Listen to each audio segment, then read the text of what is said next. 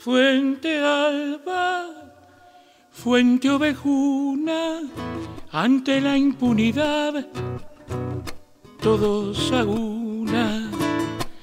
Fuente alba, fuente ovejuna, ante la impunidad.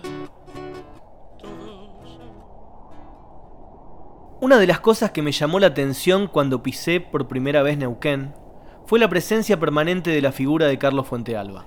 Vi su imagen en las movilizaciones, en los colegios, en murales en universidades, en afiches callejeros, en pines y pecheras que vestían con orgullo maestras y maestros, en las puertas de las aulas, en stencils, en cómics e incluso en artesanías de cerámica y madera.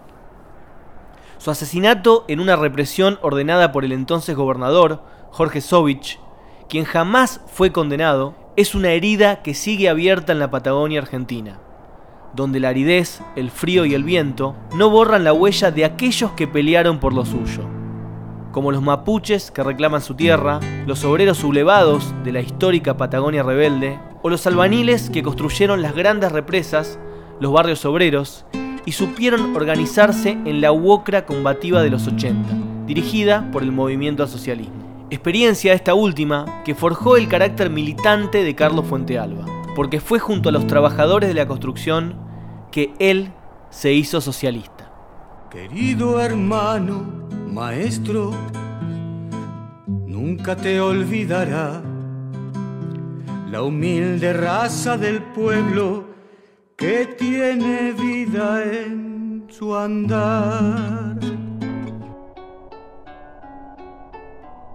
Carlos participó en la organización del sindicato cuando Alcides Christiansen fue elegido secretario general de la UOCRA. Como parte de la Juventud Socialista del MAS, acompañó las enormes huelgas y vio muy de cerca la verdadera democracia obrera. La toma de decisiones en asamblea, tan ajena a los sindicatos dirigidos por la burocracia que anuncian y levantan las medidas por televisión, sin escuchar la opinión de los propios trabajadores o muchas veces coaccionando a sus propios afiliados con aprietes y patotas. A diferencia de los descuentos compulsivos de los sindicatos tradicionales, en la UOCRA se implementó la cuota sindical voluntaria. Lugar de los delegados capataces que se olvidan que tienen que trabajar, se aplicaba la revocabilidad inmediata mediante asamblea de los traidores o quienes falten a sus compromisos como trabajador una vez elegidos delegados. A diferencia de las elecciones con padrones raquíticos amañados por los dirigentes que se atornillan a sus sillones, en la UOCRA clasista se votaba con el recibo de sueldo como único requisito. La UOCRA clasista fue uno de los puntos más altos a los que llegó el sindicalismo revolucionario en nuestro país luego del ascenso obrero de los 60 y los 70. Una experiencia que mostró el potencial de la clase trabajadora cuando se organiza de manera independiente de los burócratas y los patrones. En el contexto de monumentales obras como la represa de Piedra del Águila, que empleó para su construcción a miles de obreros, los trabajadores de la construcción constituyeron una potente fuerza social y política. Con el sindicato en sus manos, levantaron la cabeza y reclamaron con dignidad lo que les correspondía. Presionaron al gobierno para la realización de obras cuando las empresas no querían dar trabajo, enfrentaron despidos y conquistaron aumentos salariales y condiciones dignas, radicalizando sus medidas de lucha con enormes huelgas, marchas y ocupaciones de edificios públicos. Esta riquísima experiencia impactó fuertemente en el joven Carlos, convirtiéndolo en uno de los imprescindibles como dice Bertolt Brecht, aquellos forjados en la lucha de clases que juran mantener su compromiso con la causa de los trabajadores durante toda su vida. Tiempo después, el año 1994 lo encontró reclamando junto a los desocupados que se multiplicaban en todo el país al ritmo de las políticas de hambre y miseria impulsadas por Menem a nivel nacional y por el MPN en la provincia de Neuquén. Carlos participó junto a los movimientos sociales de la toma de casa de gobierno, que finalizó con una brutal represión desatada sobre familias hambrientas con mujeres y niños en brazos, ordenada por el entonces gobernador Jorge Omar Sovich. El fuego, el humo y el daño a la propiedad y los monumentos que honran a nuestros próceres representan su forma de pensar y actuar, dijo una vez en alusión a quienes se manifestaban frente a los emblemas del poder. En palabras del gobernador, aquellos que se movilizaban no eran sino resentidos sociales carentes de la posibilidad de un diálogo civilizado. Una imagen que nos recuerda a la barbarie pintada por Sarmiento en su célebre novela El Facundo.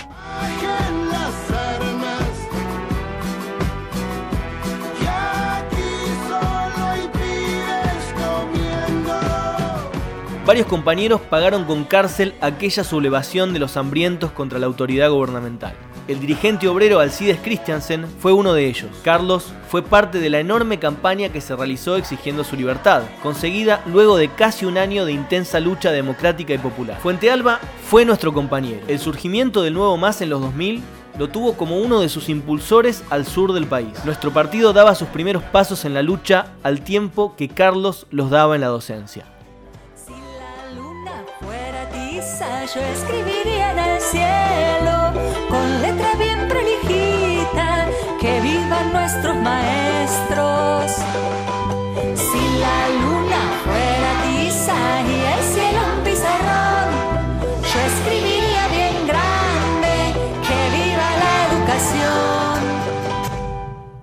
Pero además de un socialista convencido, era un maestro excepcionalmente sensible y solidario. Uno que enseñaba los contenidos de su materia, pero también enseñaba a no pelearse con el compañero de banco, a pelear por ganarse el pan en la vida y los derechos que corresponden, a tener empatía con el trabajador que lucha y sufre la explotación. Vaya si enseñó cómo luchar, que murió luchando el compañero. Recuerda Alcides en un emotivo discurso en Arroyito, donde Carlos dio su última clase.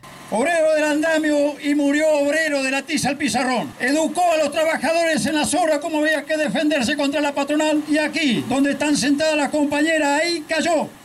El compañero, no en su lugar de trabajo o caminando por las calles por cualquier cosa, sino que combatiendo a este gobierno, a esta patronal y a esta burocracia que hoy no mueve un dedo en esta lucha por los trabajadores docentes a nivel nacional.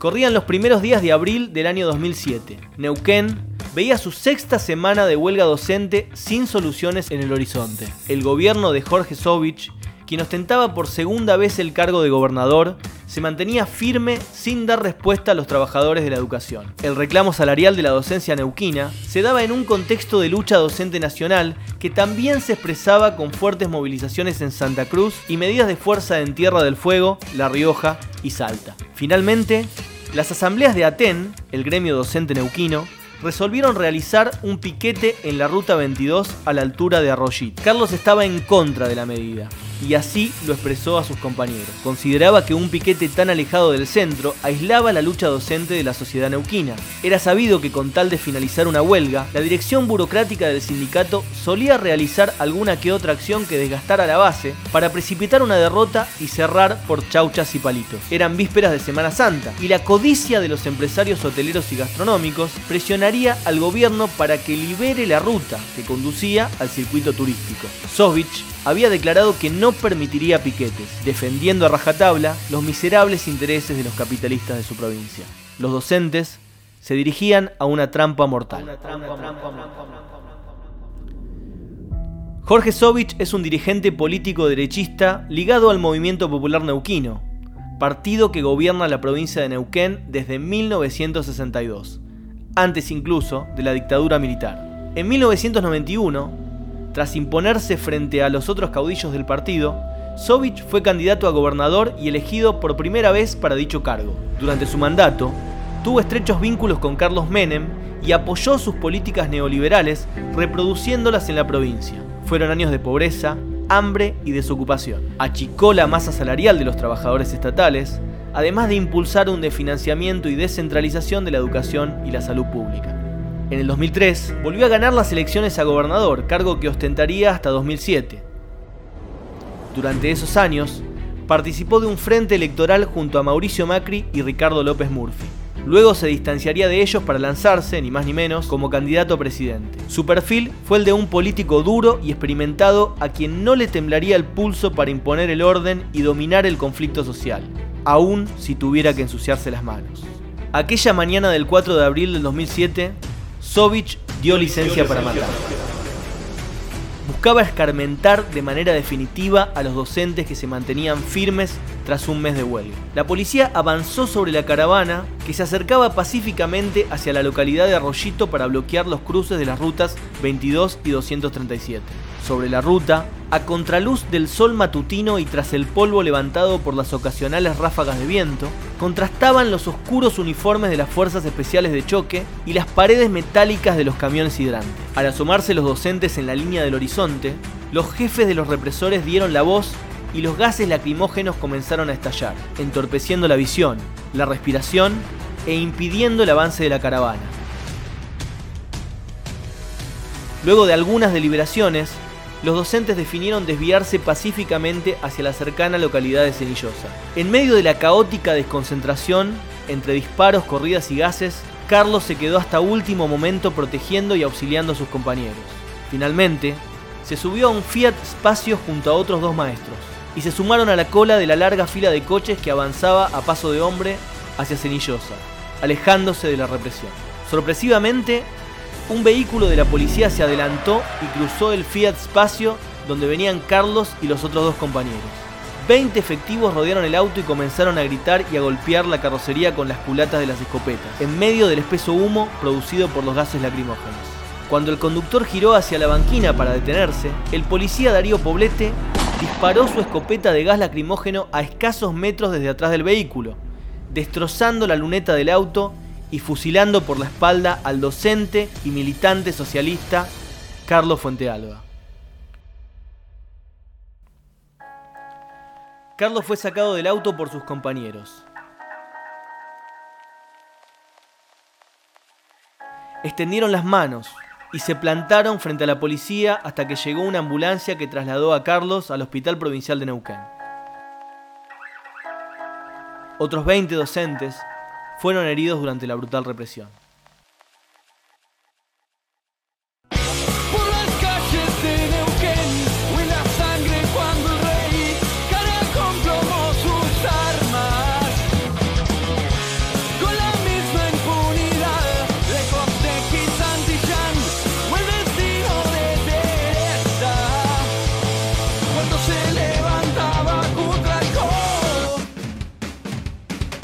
Las horas y días siguientes, Neuquén fue el escenario de las movilizaciones más numerosas en toda su historia. La lucha ya no se restringía al gremio docente. Madres de Plaza de Mayo y organismos de derechos humanos, estatales, obreros de la construcción, padres y alumnos inundaban las calles como una interminable marea humana. El grito era unívoco. Sovich asesino.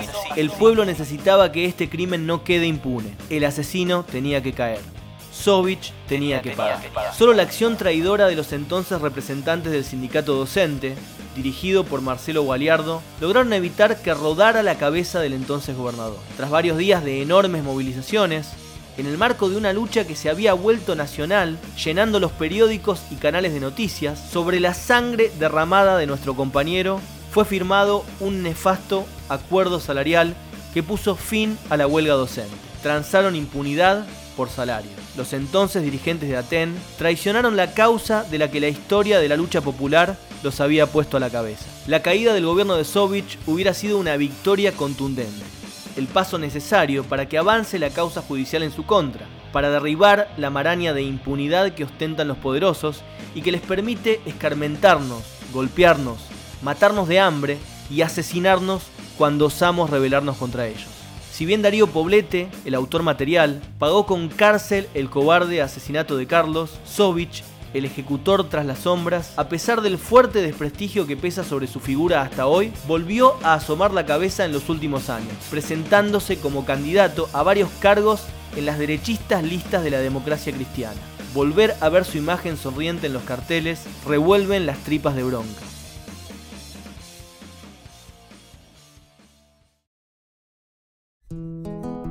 La imagen de Carlos se multiplicó por miles. Es la forma que tiene el movimiento obrero para decir que él no fue derrotado. Que su lucha continúa en la de todos sus compañeros. El 4 de abril es el verdadero Día del Maestro. Un docente solidario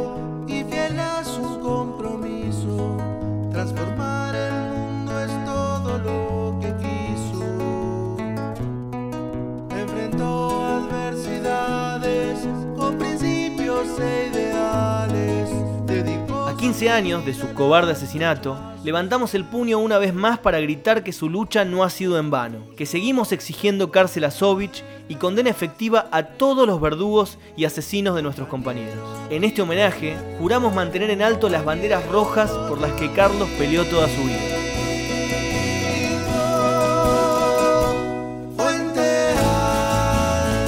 Porque Carlos Fuentealba sabía que a pesar de ser necesaria, la lucha salarial no alcanza, que si la clase obrera no se mantiene organizada, las conquistas de hoy pueden ser arrebatadas el día de mañana, que los trabajadores seguirán siendo explotados hasta que no se organicen políticamente, conquisten el gobierno y constituyan el socialismo.